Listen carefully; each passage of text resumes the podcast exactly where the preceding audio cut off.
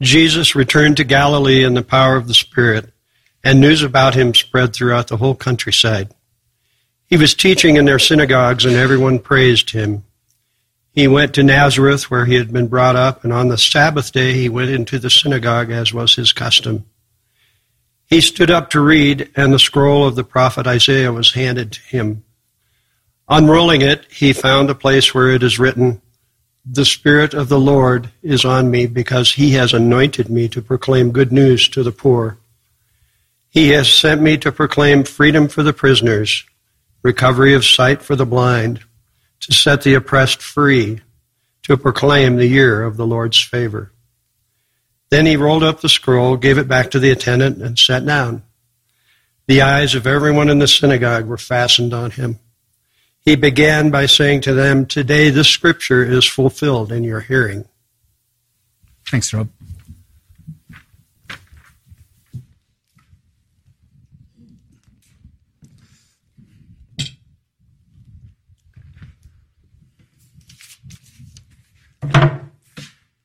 That's an amazing passage because at that particular moment, you know, Jesus was like just one of the chaps who'd been hanging around the village, went off for a bit, came back, and actually unrolled the scroll in front of all his friends, family, elders, and said, This task that is said in Isaiah, I'm the one that's going to fulfill that.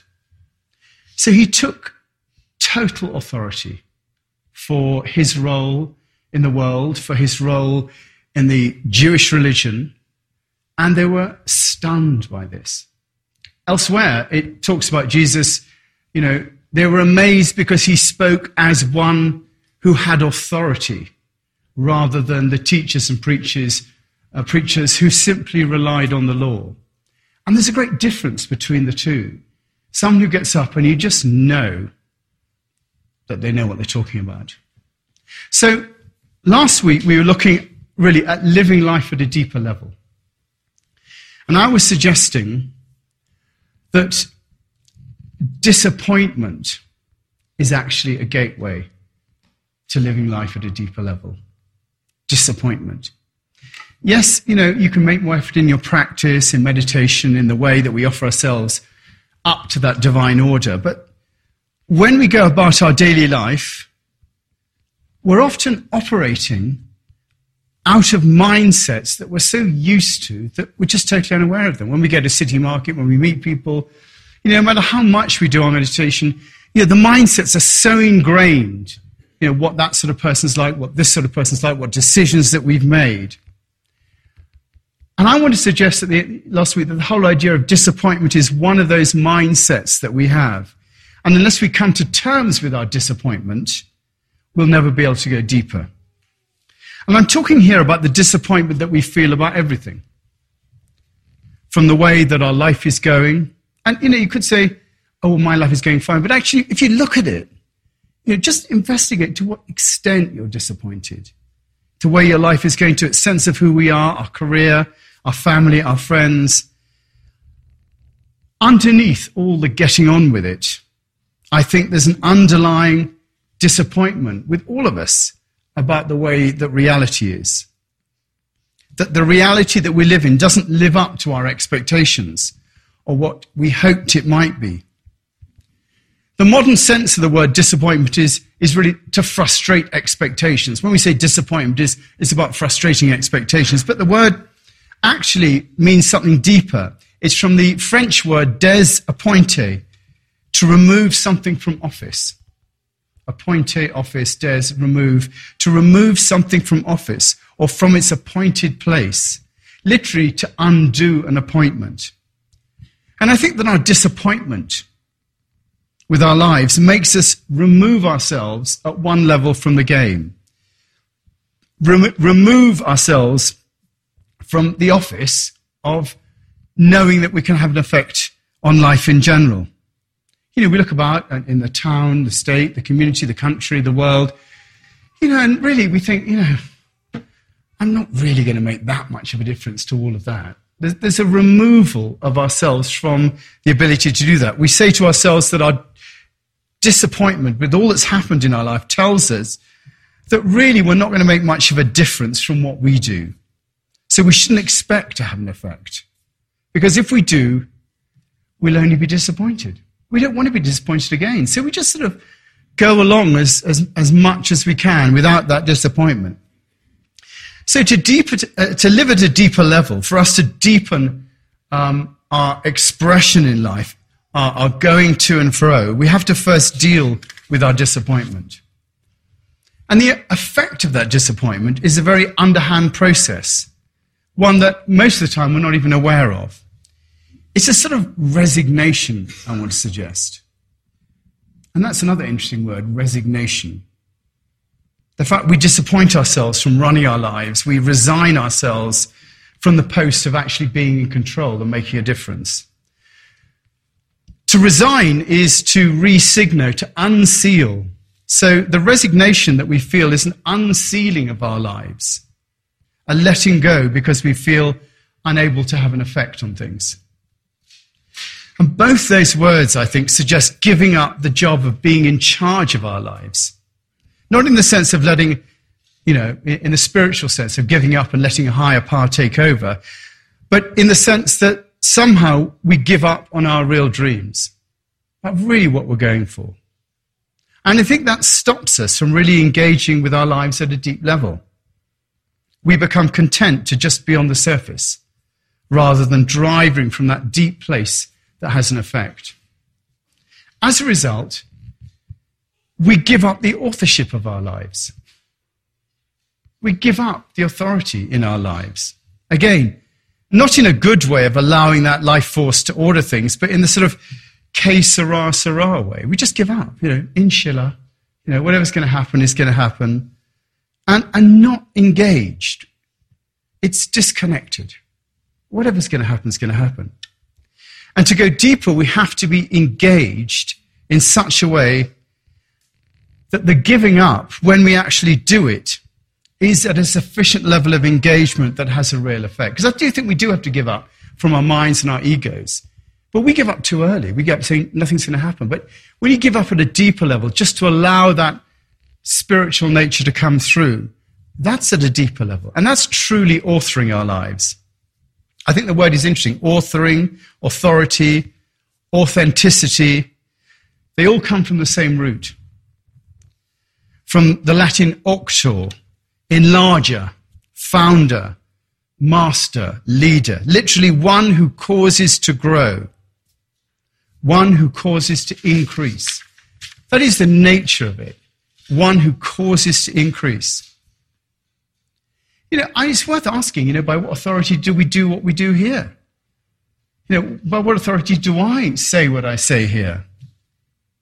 What is it that causes us to grow from that depth of action and being. What, what is the evidence of this authority? How do we link in with it? You know, I, I often say, by the authority vested in me, I proclaim you man and wife. You know, in weddings and stuff like that.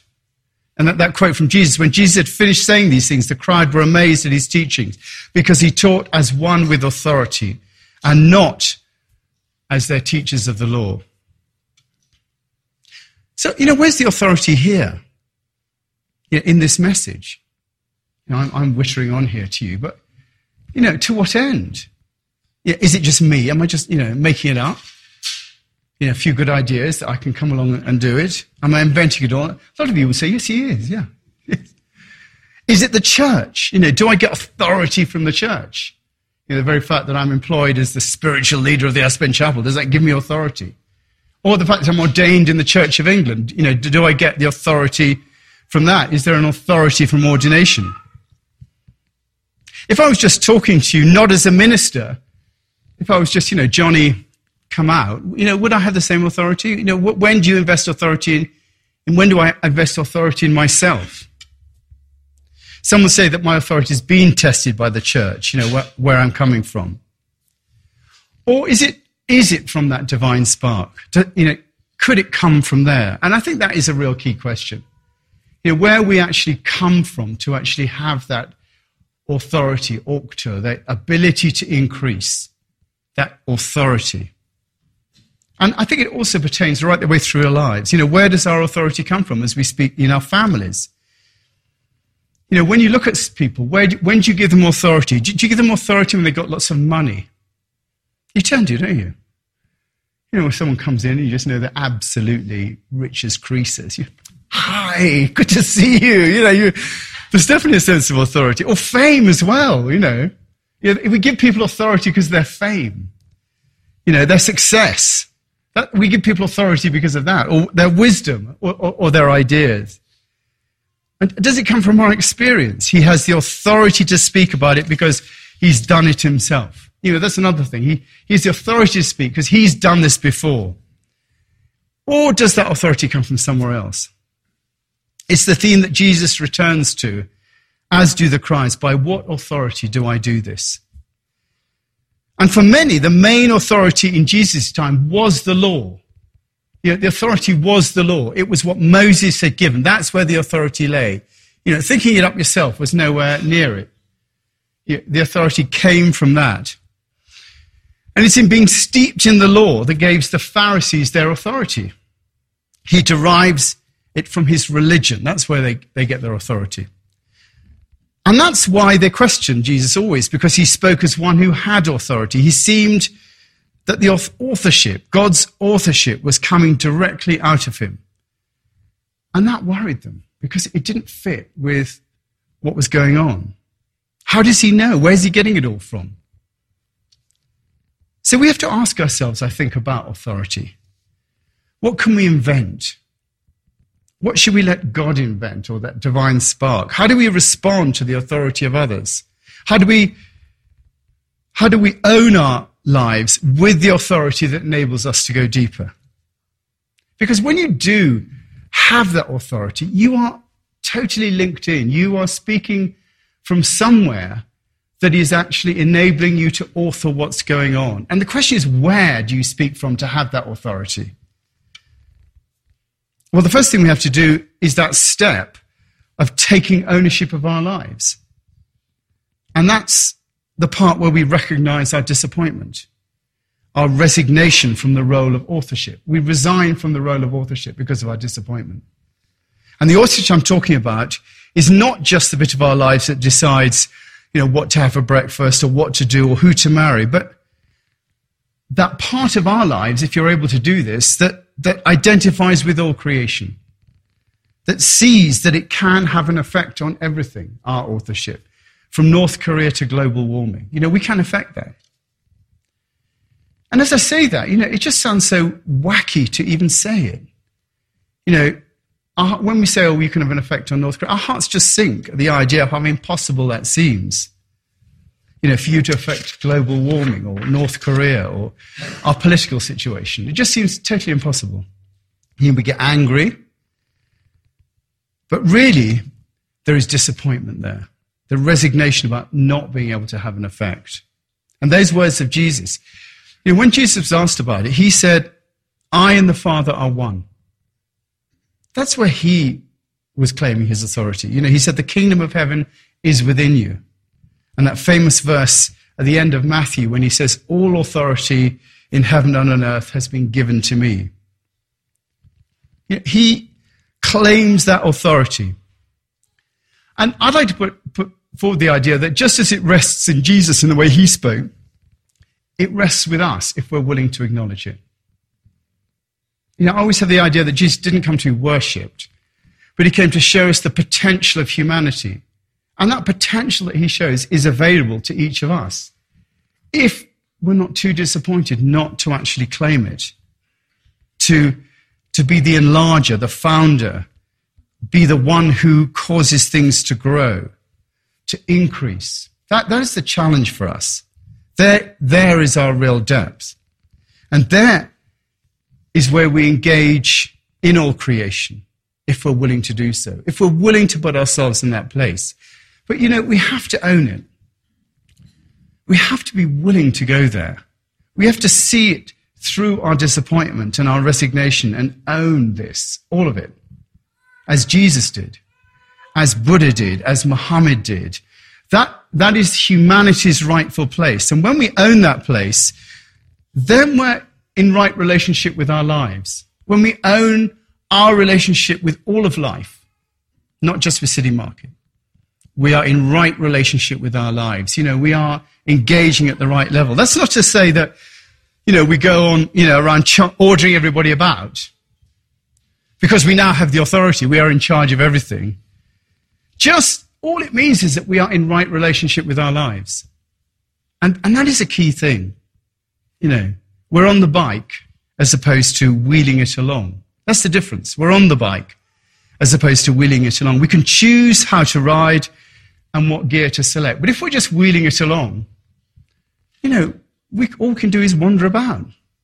And it's only when we have a true sense of our authorship that we can relate to life in the right way. And how we relate then is another kettle of fish. But it means that we enter into our meditation. You know, when we do that, when we enter into meditation, we're not doing it just from a position of feeling better or to mend something. We're there engaging with the cacophony of all creation.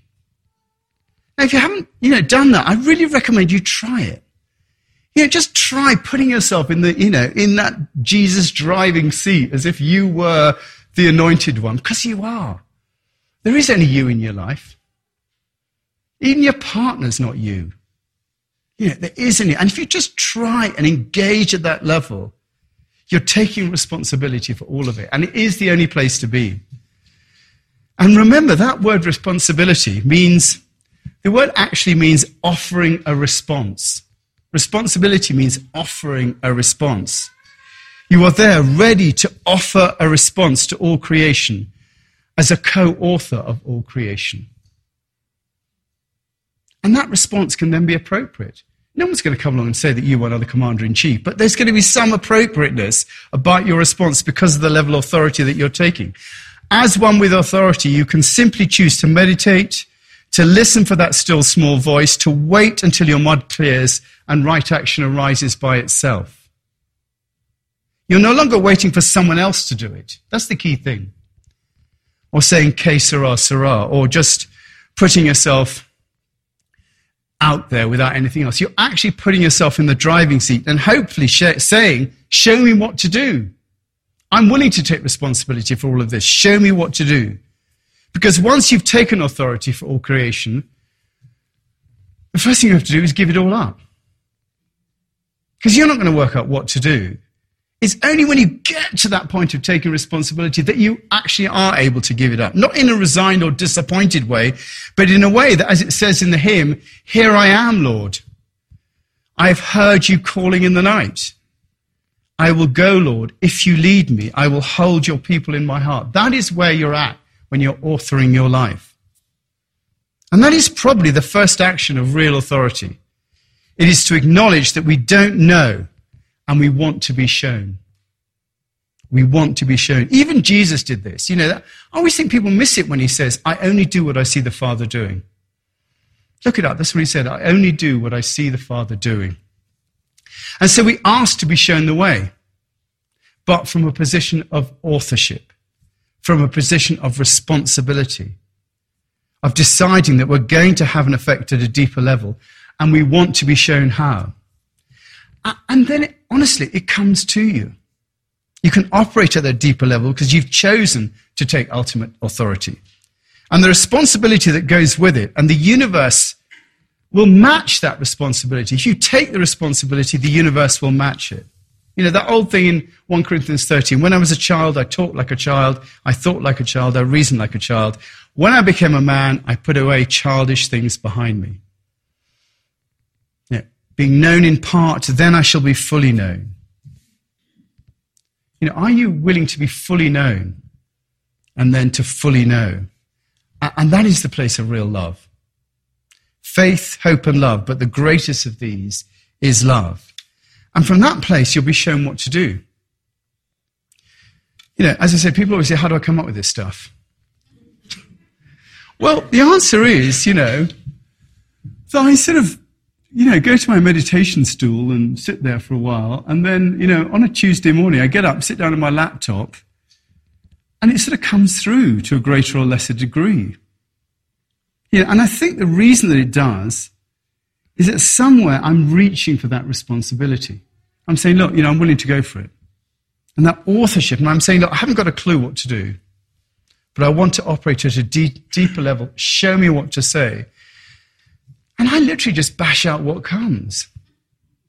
You know, and then I do think about it a bit, and we come back to it on Wednesday and Thursday, and maybe change little bits of it. But it comes out of my life.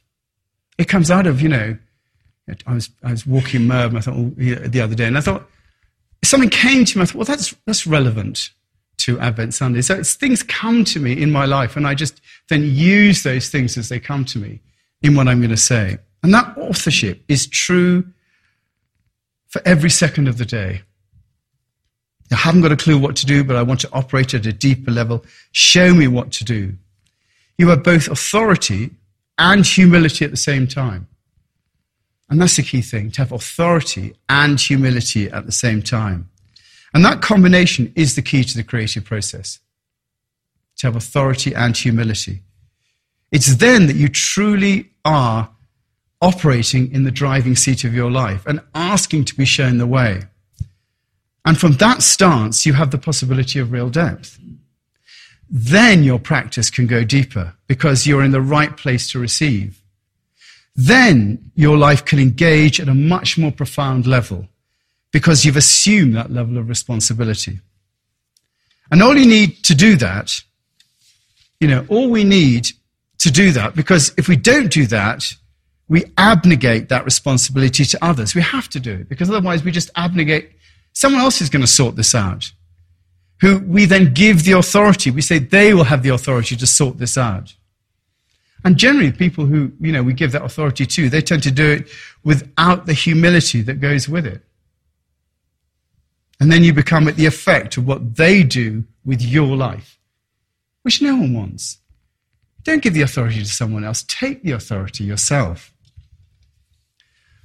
So next week is Advent Sunday, and we're going to be looking at how we prepare ourselves, you know, how we're willing to engage with the responsibility of that taking care of all creation. Let's pray.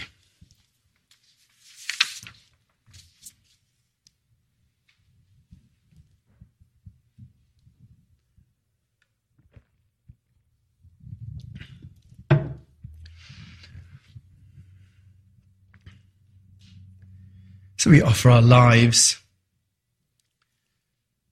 to the good of all creation. We allow ourselves to move through our disappointment and engage at that deeper level. And we think of the things that are around us, the places where we abnegate responsibility. We think of our disappointments. We do pray that our town, our country, our world is infused with that deeper love. That somehow there is a connection made between the ordering of all creation and the ordering of the world as we live within it. And to that end, we pray for all those people affected by uh, the massacre in Egypt all those affected by the submarine in South America, all those affected by trauma, difficulty, and trouble in their lives. Think of those in prison, those who are homeless, those in war zones, totally feeling completely unable to affect the situation.